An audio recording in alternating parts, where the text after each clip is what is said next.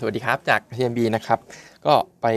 เดี๋ยวเข้า paper ก่อนนะครับ วันนี้จะมีตัวของปูนใหญ่นะครับ เพราะว่าเมื่อวานเขาก็มี analyst meeting ไป ซึ่ง guidance เนี่ยออกมาโทนของ meeting เนี่ยไม่ค่อยดีสักเท่าไหร่เลยนะครับไอตัวของ o r i f i n ที่ระยองเนี่ยหลังจากที่ปิดดำเนินการไป 45 วันในช่วง quarter 4 เห็นผู้บริหารไกด์ออกมาว่ายังปิดต่อนะครับ เพราะว่า spread ค่อนข้างแย่ก็เลยไม่คุ้มที่จะเปิดโรงงานตอนนี้นะครับ เพราะฉะนั้นเองเนี่ยก็อาจจะ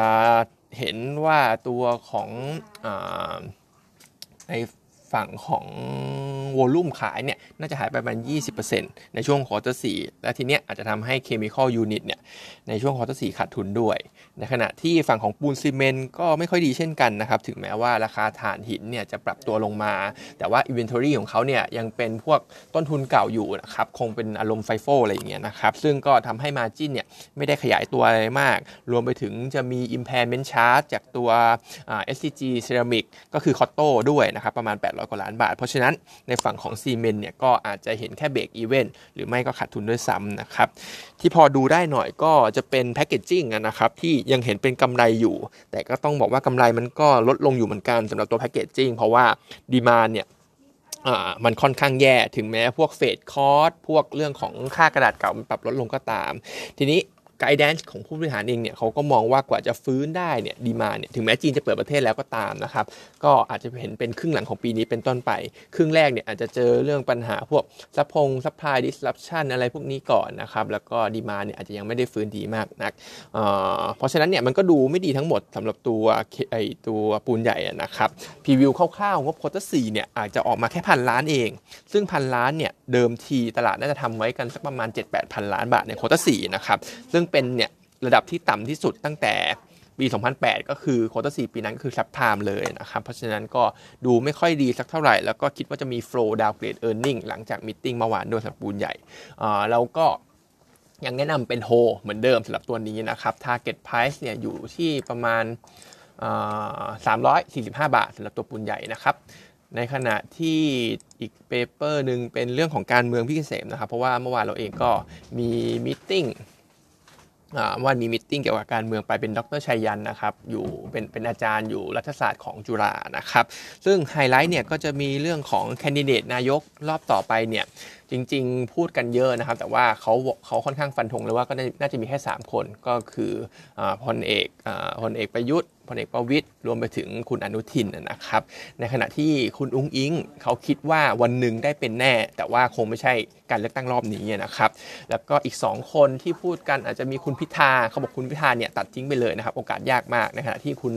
เศรษฐาทวีสินที่อยู่แสนสิริเนี่ยก็โอกาสยากมากเช่นกันนะครับเพราะฉะนั้นเขายังมองแคนดิเดตอยู่ 3 คนเหมือนเดิมที่ว่าไปตอนแรกนะครับประยุทธ์ประวิตรแล้วก็อนุทินนะครับในขณะที่ best case ของเรื่องการเมืองเลือกตั้งรอบนี้เนี่ย best case ที่เขามองว่า ดีที่สุดเอาคำดีที่สุด แต่ว่าโอกาสขึ้นไม่ง่ายนะครับ โอกาสขึ้นคงน้อยมากด้วยแหละ ก็คือพลังประชารัฐจับมือกับทางเพื่อไทยในการจัดตั้งรัฐบาลนะครับ ซึ่งออกมาอย่างนั้นเนี่ยมันจะทำให้เสถียรภาพทางการเมืองค่อนข้างดีนะครับ เพราะว่าน่าจะไม่เกิดปัญหาแน่นอน ในขณะที่นโยบายเศรษฐกิจก็อาจจะมาจากพรรคเพื่อไทย ก็น่าจะทำให้เศรษฐกิจบ้านเราดีด้วย เพราะฉะนั้นตรงนั้นเนี่ยเป็นเบสเคสที่สุดที่ที่ ควรจะเกิดขึ้นสำหรับความเห็นของดรชัยยัน แต่ว่าโอกาสเกิดขึ้นเนี่ยคงจะน้อยมากๆนะครับไปกันที่อื่นๆนะครับอาจจะมีเรื่องของหวัดนก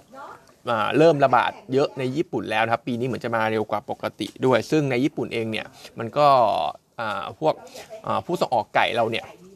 มี exposure เยอะพอสมควรอย่าง GFPT ก็มีอยู่สักประมาณ 15% CPF มีอยู่ 2%อะไรอย่างเงี้ยนะครับ GFPT เนี่ยมีเยอะสุดอยู่แล้วอ๋อทีนี้มันก็น่าจะเป็น catalyst ให้กลุ่มนี้ได้อยู่เหมือนกันนะครับแล้วก็จริงๆเนี่ยกลุ่มนี้ดูจะค่อนข้าง laggard ในขณะที่งบ quarter สี่ quarter หนึ่งมันก็ยังดีอยู่นะครับเห็นการเติบโตได้ถึงแม้ว่าราคาเนื้อสัตว์เนี่ยจะเลยจุด peak มาแล้ว ซึ่งราคาเนื้อสัตว์ถึงแม้จะเลยจุด peak มาต้องบอกว่ามันอยู่ในเลเวลที่ก็ต้องบอกมันอยู่ขอบบนอยู่ band บนอยู่นะครับเพราะฉะนั้นเรายังยังเห็นงบพวกเนี้ยดีอยู่แน่นอน ในขณะที่ตัวหุ้นเนี่ยถ้าไปดูนะครับ GFPT TU ถ้ามองในกลุ่มเกษตรอาหารนะครับ ITC อะไรพวกเนี้ย พวกนั้นเนี่ยปรับตัวขึ้นหมดแล้ว แท่งใหญ่ด้วย ผมมองว่าตั้งข้อสังเกตว่าน่าจะเป็น flow เข้ามาดัน แต่ว่า CPF เนี่ยยังไม่เห็น flow ไหลเข้าเลยนะครับ ยังหุ้นเนี่ยยังไม่ได้มีการขึ้นแท่งใหญ่ๆเลย เพราะฉะนั้นเป็นตัวที่น่าจะยัง laggard อยู่ ถ้าจะเก็งกำไรเรื่อง flow ฝรั่งช่วงเนี่ย ผมว่า CPF เนี่ยน่าจะเป็นตัวหนึ่งที่น่าเก็ง ในกลุ่มของเกษตรและอาหารนะครับ target price เราอยู่ถึง 33 บาท ก็ถือว่ายังพอมี upside ยังมี upside อยู่พอสมควรเลยนะครับเรื่องของ World Bank ออกมาคาดการณ์ตัวของ GDP บ้านเราก็อันนี้ไม่มีอะไรนะครับเขาเขาเหมือนจะมาปรับช้ากว่าเพื่อนนิดนึง ก็ปรับออกมาก็ inline กับคนอื่นๆนะครับ ปีนี้ 3.6 ปีหน้า ปีหน้าเหลือ3ปีหน้า 3.7 นะครับ แล้วก็เหมือนเขาจะให้มุมมองของอเมริกาเนี่ยที่ดูดีขึ้นนิดนึงนะครับ แล้วก็เห็นตัว GDP now ของทางของทาง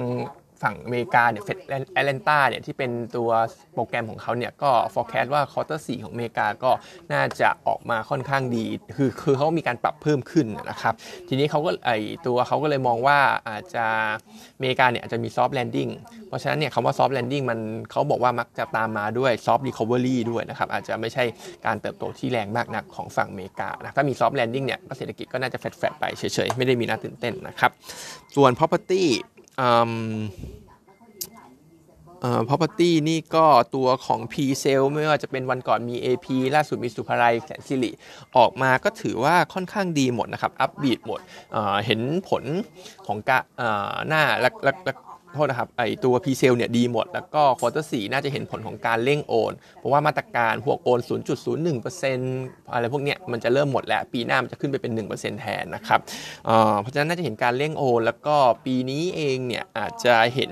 ชาวจีนเนี่ยเป็น ผู้ซื้อที่จะเป็น driver ให้กับกลุ่ม property ของบ้านเราด้วย บวกกับเรื่องของถ้าเรามองเรื่องของ bond yield ที่น่าจะถึงจุด peak และในขณะที่กลุ่ม property ก็เป็น proxy เรื่องของ dividend yield อยู่แล้ว เพราะฉะนั้นความน่าสนใจเนี่ยมันก็จะมี 2 เรื่องนะครับ เรื่องยิวกับเรื่องของแรงซื้อจากชาวจีน กลุ่ม property ก็เลยมองว่ามีโอกาสที่จะไปต่อเหมือนกันนะครับ ถึงแม้หุ้นจะปรับตัวขึ้นมาได้ค่อนข้างดี แลนด์แอนด์เฮ้าส์ ศุภาลัยท็อป AP เป็น top pick ของเรานะครับ อื่นๆก็อาจจะมีท่องเที่ยวนิดนึงละกันนะครับท่องเที่ยวเนี่ยเห็นว่าชาวจีนบางคนเนี่ยเริ่ม หัวเสียนิดนึงหงุดหงิดนิดหน่อยที่บางประเทศมีการจำกัดการเดินทางเข้านะครับเพราะฉะนั้นอันนี้ต้องบอกให้บางคนนะครับเพราะฉะนั้นเขาก็คงจะเปลี่ยนเปลี่ยน route เปลี่ยน destination มาที่ไทยเรานะครับเพราะไทยเราเนี่ย free style มากขึ้นนะครับเพราะฉะนั้นไอเดือนเนี้ยคนหลาย ๆ ฝ่ายคาดการณ์ว่าชาวจีนจะมาสักแสนแสนคนเนี่ยแต่จริง ๆ ผมมองว่ามี upside นะแสนคนเนี่ยเพราะว่าจริง ๆ แล้วตั้งแต่ช่วงโนเวม ber ที่ผ่านมาเนี่ยก็มีชาวจีนจากแผ่นดินใหญ่เข้าประเทศไทยสักประมาณ 30,000 กว่าคนแหละอันนี้ตัวเลขของพี่เกษมนะครับ เพราะฉะนั้นเองเนี่ยผมคิดว่าแสนคนในช่วงตรุษจีนเนี่ยอาจจะทะลุได้สำหรับตัวเป้าตรงนี้นะครับ แล้วก็สุดท้ายอาจจะมีราคาทองแดงนิดนึงนะครับ มันทำ new high เรื่อยๆ คือทองแดงเนี่ยหล่นจาก peak ในช่วงของกลางปีที่แล้ว มาทำ low ในช่วงของปลายปี แต่ทีเนี้ยมัน rebound ค่อนข้างเร็วนะครับขึ้นไปอยู่จุดกึ่งกลางแล้วของของระหว่างจุดสูงสุดกับจุดต่ำสุดนะครับก็ถือว่ารีบาวได้ค่อนข้างดีทีนี้มันไม่ค่อยดีสักเท่าไหร่สำหรับ KCE เพราะว่า KCE เนี่ยเพิ่งคุยตกลง หรือจริง ๆ ก็ทั้งกลุ่มอิเล็กทรอนิกส์นะครับเพิ่งเพิ่งมีการปรับราคาขายลง เพราะว่าที่ผ่านมาต้นทุนทองแดงมันปรับตัวลงนะครับเพราะฉะนั้นเองเนี่ยก็อาจจะเป็นสัญญาณที่ไม่ค่อยดีเท่าไหร่ในในเรื่องของต้นทุนหรือ cost margin ของกลุ่มของ KCE เขานะครับวันนี้ก็มีเท่านี้นะครับ